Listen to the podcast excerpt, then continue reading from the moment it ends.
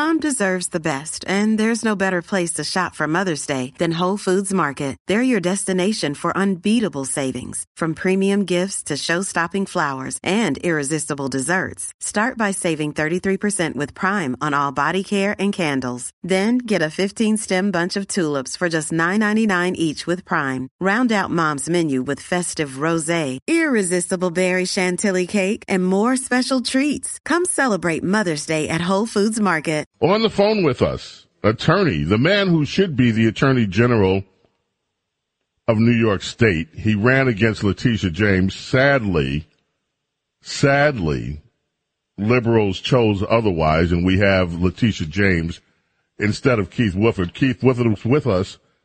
And wow, Keith, the Supreme Court this week, a unanimous ruling. We don't see that too often.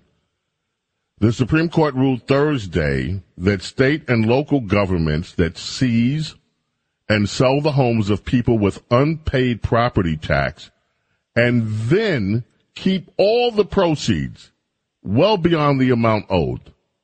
They've, they said this is unconstitutional. It violates the takings clause. What, Keith, tell us about this case and the ramifications for New York. So, James, good, morning. And this is pretty important because there's a practice out here that not a lot of people knew about or paid attention to called home equity theft. Uh, what's most shocking about home equity theft is that the thief, in this case, is the government. So here's how it works. Let's say you owe ten grand, ten thousand dollars in property taxes, but your house is worth a million bucks. If you don't pay, the government forecloses on your house, which everybody understands.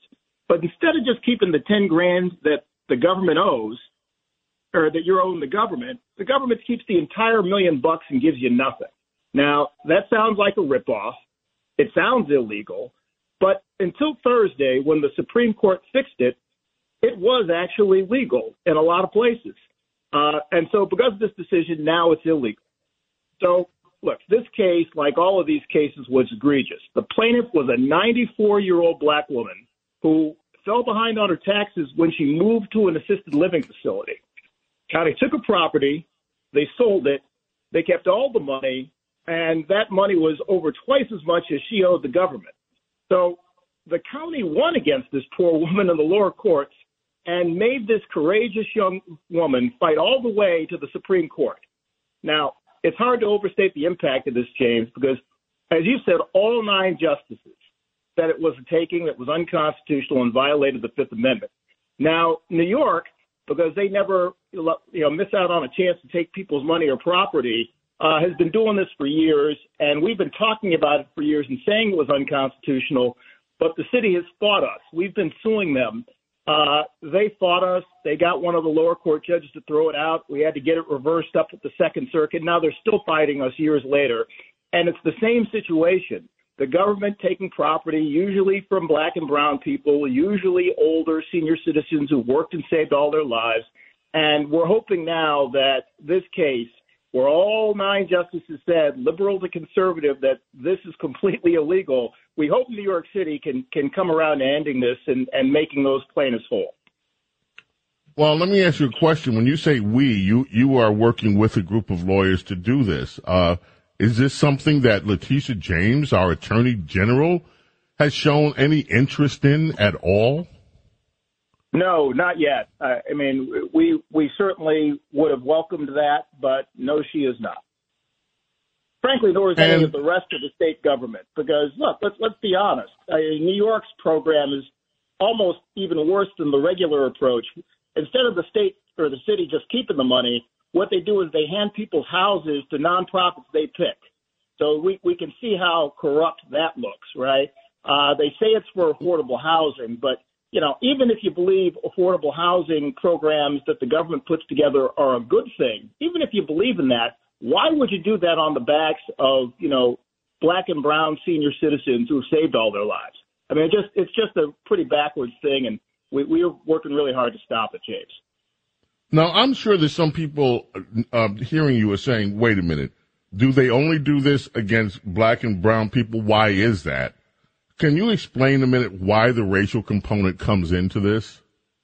Well, you look, a lot of it has to do with neighborhoods whose values have increased a lot. You, you've had, you know, neighborhoods that were historically challenged, uh, predominantly black and brown, where because we got crime under control under Giuliani and Bloomberg, you know, those neighborhoods turned around. And now the, the residents there who stuck it out through all the tough years, all the bad years, they have pretty valuable assets, uh, but they don't always have a lot of cash flow because they're still working class, regular folks. And so disproportionately, this is happening in those communities that are black and brown. And, and frankly, those people don't have lawyers. I mean, remember, in this case in the Supreme Court, a 94 year old woman had to fight all the way to the Supreme Court to get the court to say something that to most people is obvious, which is you can't take property without paying for it. Right. Now, what happens? Look, what happens? The Supreme Court ruled. You would think that the city and the state would say, "Uh oh, this is this has happened. Let's let's get this off the books immediately. Let's let's settle." The, what happens to people who've already had their property taken? Do they get another bite at the apple? Do they get a chance now with the Supreme Court ruling to get their property back, or at least the value of their property? Or going forward, what happens to the people that are still under litigation here? Well, look, uh, we have a pending litigation. We're going to ask for a class action, which is basically a ruling by the court that everybody similarly situated can participate in the outcome of the lawsuit. Uh, that hasn't happened yet, but it's going to happen soon. Uh, hopefully, the courts will rule on that, and, and so some of those people who have been affected uh, will be able to get some redress from the courts. For people for whom this happened a long time ago, you know, not as sure, James. They they may have a problem. They may have an issue. But certainly for for those who the courts allow us to get redress, we're we're going to try to get that. I mean, the fact of the matter is we need to get redress for the people who have been hurt for this, but the city also needs to end this, and the other municipalities in the state who are doing this need to just stop doing it. I, I don't think it could be more clear than a 9-0 decision from this Supreme Court. All right, I, I want to throw you a curveball, and and sorry if it is one of the decisions that the Supreme Court made that I still find incredibly disturbing was the Kelo decision. When they came in, they, this involved, uh, if I remember correctly, this woman had uh, and her husband or whoever they had a property in Connecticut, I believe it was, and it was a waterfront pop property the state declared eminent domain, took their property away, gave it to a developer. And she fought it. She said, this is my property. She ended up losing the case in the Supreme Court. And to this day, from what I understand, nothing ever happened to her property. They stole her property. The developer could never finished developing on it that was handpicked by the city or, or this, that, that municipality. And to me, this was just kind of open and shut. How do you do this? How do you take people's private property and then give it to somebody else that you're a political crony? Do you think that there is hope in the future that that issue might be revisited by the Supreme Court? It's very similar to me to this. They take your property under use, using the power of state government, take your property don't give you what you value for the property and then give the property to someone else. I thought it was egregious. Uh, do you so think James, that there's a chance that that will ever be addressed?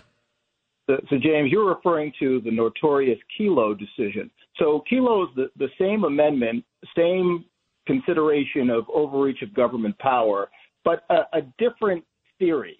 So, so the issue in Kelo that you point out correctly was that the government took someone's property, and the question there was that the Fifth Amendment says not only do you have to pay just compensation, but it also says that you're supposed to take property for a public purpose, not just you know to give it to your buddies. Uh, the Supreme Court, unfortunately, in that case, decided that handing something to a private developer was enough of a public purpose that it was allowed under the Fifth Amendment. I suspect that that decision, which, as I said, is notorious in many circles, is going to get revisited. That is, there are a lot of folks out here who say that there's a reason that the words in the Fifth Amendment are there, that the government can't just wake up and decide your take your property for whatever reason.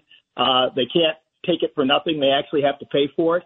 Uh, and, and that those words actually mean something. And so I think this court is is much more awake to the concept that you have to hew a little bit toward you know what the Constitution actually says, and not just have a bunch of politicians wake up one day and rip off people's property that they've worked and slaved for.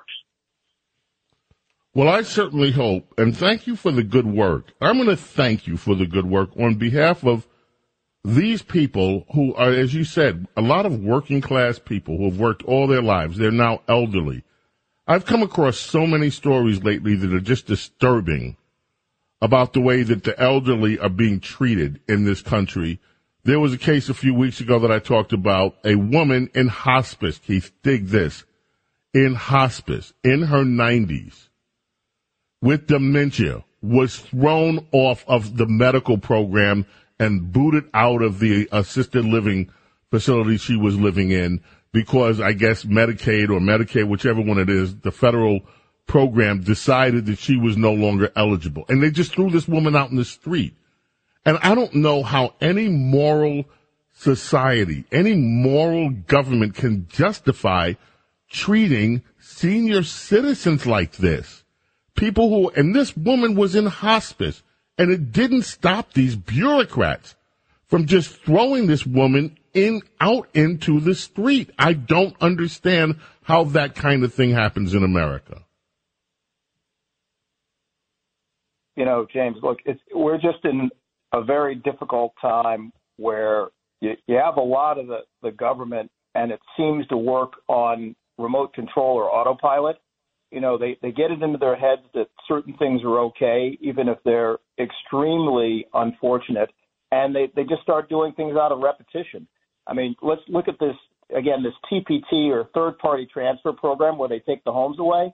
This was the 13th or 14th round of doing this. And, you know, we, we've gone to them for years and said, you, you got to stop it. This isn't right. Uh, you know, give these people their property back.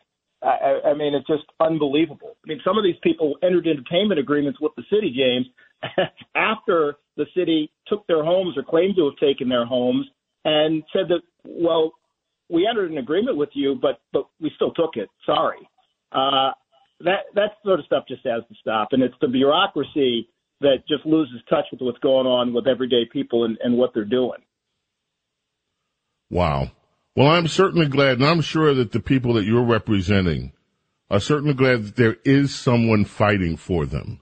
And I hope that this case draws so much attention that finally, finally, somebody with a modicum of morality, fairness, and wanting to do the right thing decides it's time to stop this madness and actually treat people like human beings and not think it's okay to. You said it. This is a theft. This is stealing the property of senior citizens who have worked for their, who have worked all their lives, contributed all their lives, and yet they're being treated like worse than dirt by their own government. And thank goodness there are people like you, Keith, that are absolutely standing up for these people. And I'd love for you to come back and keep us updated as to what happens here. Look, we'll keep you updated. Quick uh, thank you to the other firms who are working with us on this. You know, it's been a long road. We believe that, you know, the, the clear indication for the state court means that the, lower courts are going to rule in the right way and, and, you know, resolve these cases. And hopefully the, the city and the state will finally get out of their own way and, stop doing something so, frankly, it's just evil. They need to stop doing it and they need to make a definitive statement. But thank you, James, and hopefully everybody hearing about this will, you know, call their congressman, call their city council person, and say enough already. Thank you. And we'll be talking with you and, and stay updated as to the progress. Keith Wofford, thank you, the man who should be our attorney general. Thank you. We appreciate you spending time with us. Thanks, James. Have a great one. You too.